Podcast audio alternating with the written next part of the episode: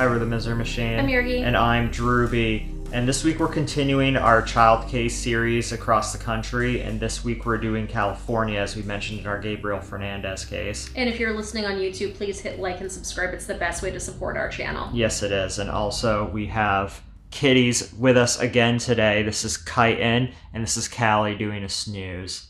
But without further ado, What the hell is going on in California?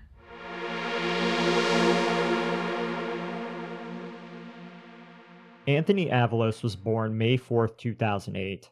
Not much is known about his childhood, but he lived with his mother, Heather Barron, and her boyfriend, Kareem Leiva, in Lancaster, California, which is a city in northern Los Angeles County. Anthony had recently told his mother that he liked boys and girls, which did not sit well with Barron or her boyfriend. The two allegedly used homophobic slurs in reference to Anthony in front of relatives, and Leiva admitted that he did not feel comfortable being in near proximity to homosexuals. On June 21st, 2018, Anthony Avalos died at the hands of his mother and her boyfriend. Leiva was arrested after he made suspicious comments during an initial police interview. During his autopsy, Anthony's body showed clear signs of sustained abuse. He had bruises and burns all over his body, and he was extremely malnourished. According to court testimony, Anthony's aunt divulged to her therapist that Anthony's mother was beating, starving, and locking him for hours in a room without any access to the bathroom. He was six years old at the time. The therapist called a child abuse hotline to report this abuse. And for those that were here for Gabriel Fernandez case, this might seem a little bit similar so far. I'm telling you, that case is not the only case out there that happens like this. This is Mhm. more common than you think. So, caseworkers responded to 13 complaints of abuse regarding Anthony between February 2013 and April 2016, over three years. And this included sexual abuse when he was four years old. In a statement, Los Angeles County Deputy District Attorney John Hatami, who also prosecuted the Gabriel Fernandez case, stated, and I quote, There were injuries to Anthony's side and his hip area, both his left hip and his right hip and his arms, and even injuries to his feet. End quote. In another statement, he said, quote, At one point, Anthony could not walk, was unconscious lying on his bedroom floor for hours, and was not provided medical attention, and could not eat on his own. End quote. Over the last few days of his life, Anthony was tortured repeatedly. He was whipped all over his body. He was held upside down and dropped on his head, sprayed with hot sauce in his eyes, nose, and mouth, and forced to kneel on rice for several hours. A 911 call was made one day before Anthony was murdered. For more than four years, from 2013 to 2017, Anthony had been under the supervision of the Los Angeles DCFS. In that period of time, at least 13 known calls by teachers, counselors, relatives, and the police were made to the child abuse hotline regarding Anthony's welfare. DCFS followed up eight times. However, child protective workers missed numerous warnings of life threatening abuse and repeatedly failed to intervene. On August 28, 2019, the Los Angeles County District Attorney's Office announced it was seeking the death penalty against both Barron and Leiva. Both pled not guilty to intentional murder with the infliction of torture to the victim. In addition to the murder with special circumstances charge, Barron was charged with an additional abuse charge to one of her other sons. The Los Angeles County District Attorney's Office under District Attorney George Gascon subsequently dropped the death penalty for Heather Barron and Kareem Leiva. That's ridiculous. Yeah. Anthony's extended family filed a lawsuit against LA DCFS in August 2019 after they alleged that his death was preventable due to criminal negligence. Matthew Taylor Coleman and his family were packing for a camping trip on August 7th, 2021, when he abruptly put his two children into his van and drove off, leaving his wife Abby alone and confused. Abby began texting her husband, but the messages were not going through. She became even more worried when she realized Matthew had driven away from the couple's Santa Barbara, California home without car seats for the kids. Concerned, Abby called the police. She told authorities she didn't believe her husband would hurt the children two year old Kaleo and 10 month old Roxy. Authorities tracked Matthew Coleman's iPhone and saw that it had recently been in Rosarito, Mexico, a city about 20 miles south of the border in the Mexican state of Baja California. The case was then handed over to the FBI. Even as she waited for answers, Abby told authorities that she and her husband hadn't been arguing and that there was no marital strife. She reiterated to authorities that she did not believe the children were in any danger and that she believed that Coleman would eventually return home with the kids. But Abby never saw her children again. Coleman, a 40 year old surfing instructor, drove the children into Mexico on August 7th. They checked into a hotel. It's alleged that Coleman took the children to a ranch in Mexico early on the morning of August 9th. There, he killed them with a spear fishing gun and returned to his hotel a few hours later. Mexican law enforcement was notified about the missing children, and police in Rosarito confirmed that two children matching the description of Coleman's were found dead that morning. He was arrested when he attempted to cross the border back into the United States. Coleman spoke to authorities about being enlightened by internet conspiracy theories, including that he had visions that his wife, quote, possessed serpent DNA and had passed it on to his children, end quote. He later confessed to FBI specialists that he killed his daughter first by shooting a spear gun into her heart. Then he allegedly killed his son, but said that his son did not die right away, so he had to be shot several times. Coleman claimed that he hurt his hand in the process. He stated that he thought that they were, quote, going to grow into monsters, so I had to kill them, end quote. Friends and family are trying to reconcile what exactly went wrong with Coleman. His friend Rachel Woodby told news sources, quote, "It just doesn't compute. This is not the man I know, but it's absolutely disgusting. It makes me sick to my stomach. I'm horrified. I thought he was a good person." End quote. Woodby, whose son once took surfing lessons from Coleman, says the 40 year old surf instructor was affable, pleasant, and very good with his students. Quote, he was patient and kind. This really comes out of the blue. He had no warning signs that he was capable of doing this. Such beautiful kids and such a senseless loss. It's just so sad. End quote. The Santa Barbara surfing community is a tight one, and the Christian surf community especially so. Calvary Chapel in Santa Barbara has held a surf ministry for years, which Coleman participated in, though he wasn't a member of the congregation. An anonymous source close to Coleman in the surfing community stated that just a month ago, he said he had run into Coleman at a beach and they stood together watching their students surf. They talked about being dads and life in general, and Coleman seemed his usual cheerful self, speaking in terms of love and God and getting to teach his son to stand on a board. Santa Barbara's surfing tribe was heartbroken and shocked that someone who preached about right and wrong so frequently would all of a sudden do something so dark. A surf student who had taken lessons from Coleman in the early 2010s was shocked the leader of his Christian surf camp would commit murder. Coleman had struck him as an adamant evangelical and also a typical Santa Barbara water guy, a sportsman, spearfisher, and a surfer. Quote, he was always very cheerful and upbeat, sometimes to the point of being a little unsettling, end quote. Coleman is due to be arraigned on August 31st, and we'll be keeping an eye out for more details on this case as they emerge. There are no records whatsoever of Child Protective Services being involved with the Coleman family. A GoFundMe campaign has been set up to help offset the cost of funeral arrangements for the children and to help support Abby in her time of need, which we've linked in the description.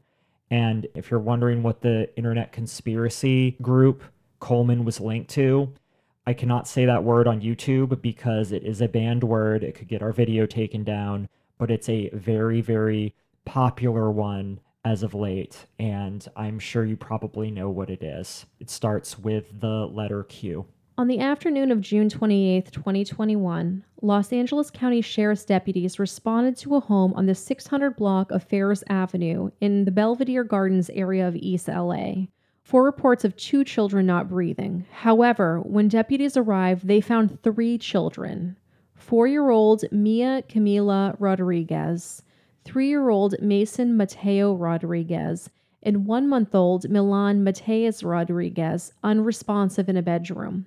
Authorities attempted life saving measures, but the children were pronounced dead at the scene. The children's mother, 28 year old Sandra Chico, was subsequently arrested.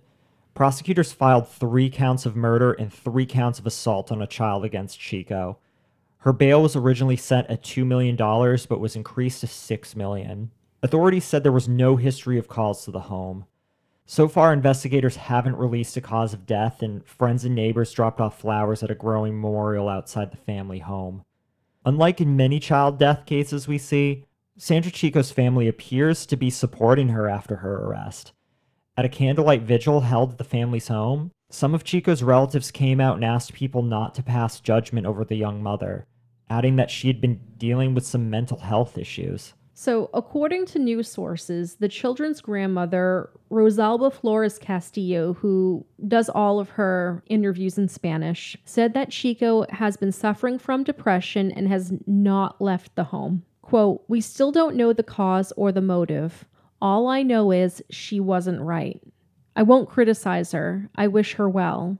She is also a victim of her illness, which is depression. And even more so during these times that people couldn't go out. She never went out for anything. End quote. Chico's brother-in-law, Arturo Zerzeo, stated, quote, I'm getting messages from a lot of people saying that they're judging my sister-in-law.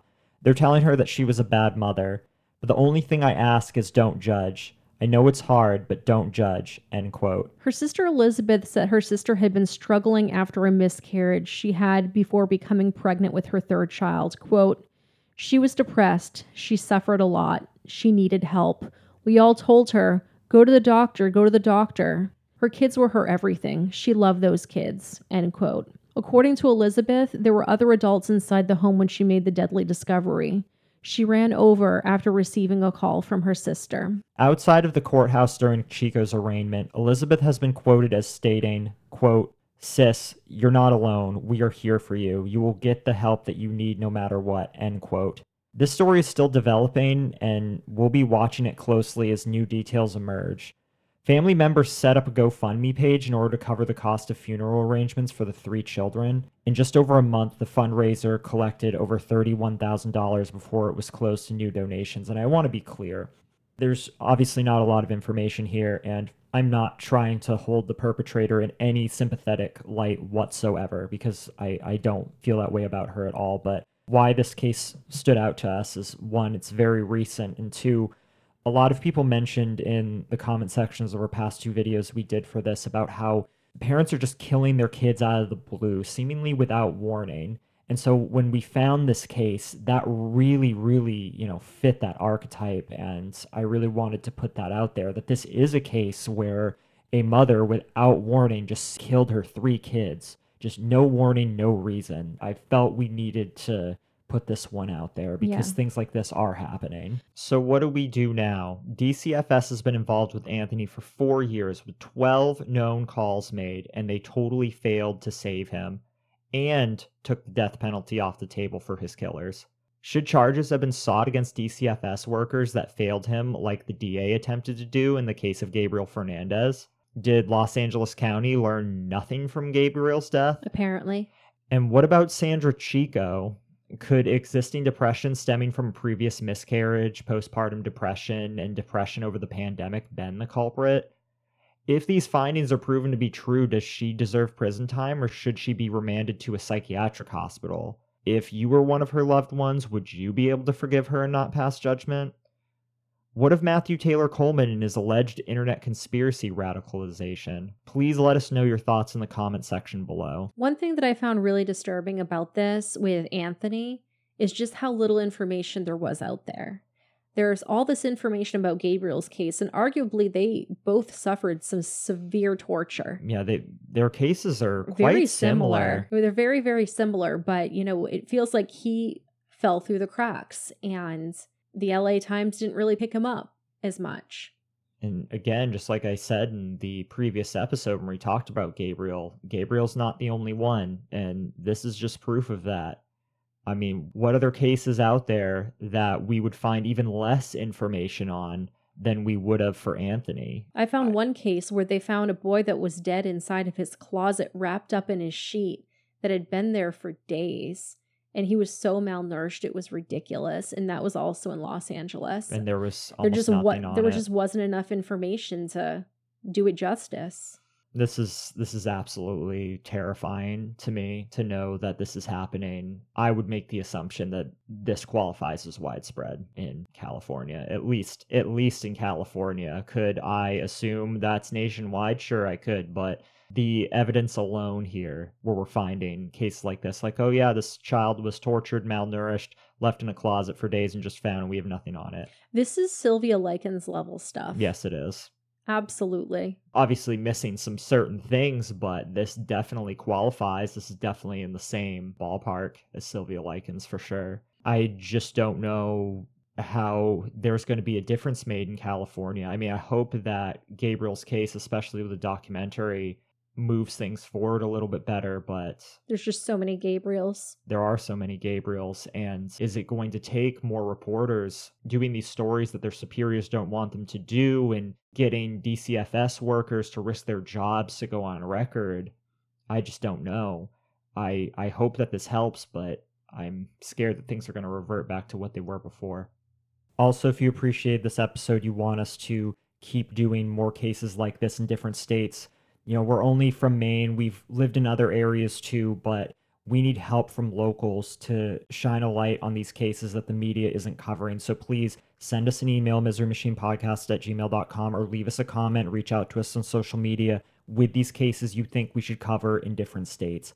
We also have a very wonderful group of people that have gone that extra step to support us on Patreon. So let's thank those people now. Yes. So thank you, Eddie, Rowan, Marky, Holly, Serena, Chloe, Mark, Tara, Neil and Karen, Dave and Karina, Dakota and Kitty, Jen, Mo, Jenny, Robin, Tom, Kaylee, Alex, Jacob, Bailey, Steven, C. Asia, Amanda, Patricia, Alexis, Kareen, Catherine, Jody, Sally, Kimberly, Jacqueline, Lawton, Crystal, Nat, Cooper, Blue Unicorn, Michelle, Catherine, Rondi, Janice, Andrea, Adrian, Cindy, Joe, John. Welcome, Greg. Welcome, Greg. Welcome, Dylan. Welcome, Dylan. Welcome, Audria. Welcome, Audria. Welcome, Jossie. Welcome, Jossie. And Levi. And Levi, our highest tier Patreon supporter. There's this lovely picture right now. And if you too want to support us on Patreon, patreon.com slash the misery machine, you get access to all of our secret episodes, which we just released one. You get access to our secret Discord and Snapchat groups, and you may even get a postcard. They're pretty cool. They are pretty cool. Patreon.com slash the misery machine. And you can also sign up through Subscribe Star, through Buy Me a Coffee, or through PayPal. You know, just hit us up if you